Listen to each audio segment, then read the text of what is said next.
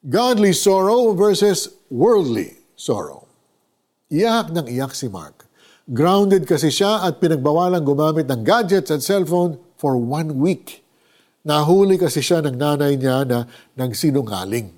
Hindi siya pumasok sa online class nila dahil nayaya siya ng kaibigan na maglaro na lang ng computer games.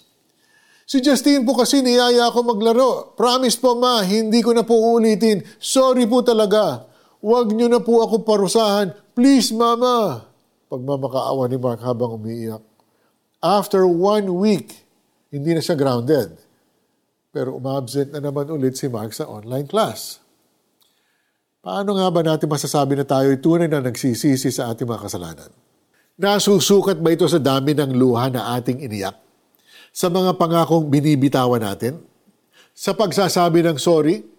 Sa Bible, ginamit ang term na godly sorrow para i-describe ang tunay na pagsisisi. Sa 2 Corinthians 7 verse 10, makikita natin na hindi pala luha ang sign ng tunay na pagsisisi. Shocking but true. May pag-iyak at kalungkutan din pala na galing sa mundo o worldly sorrow. Imagine, posible pala na umiiyak tayo, pero hindi tayo totoong nagsisisi. Ang godly sorrow ay ang kalungkutan na nararamdaman natin sa tuwing tayo'y nagkakasala kay Lord.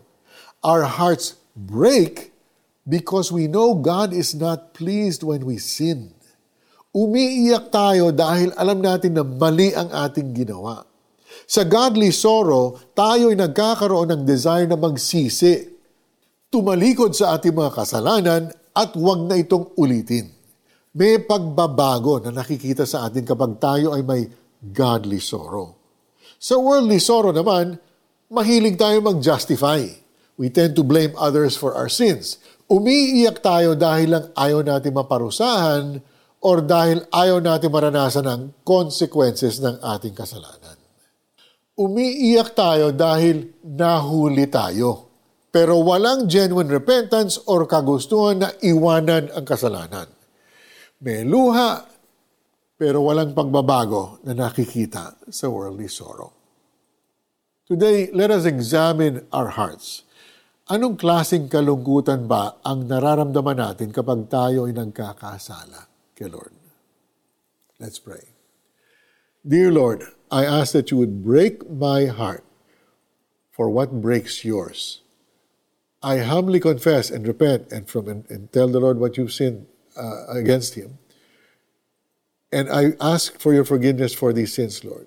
Cleanse me now, Lord, of all of these sins and forgive me, Father. In Jesus' name I pray. Amen. Paano po natin ma-apply sa ating mga buhay?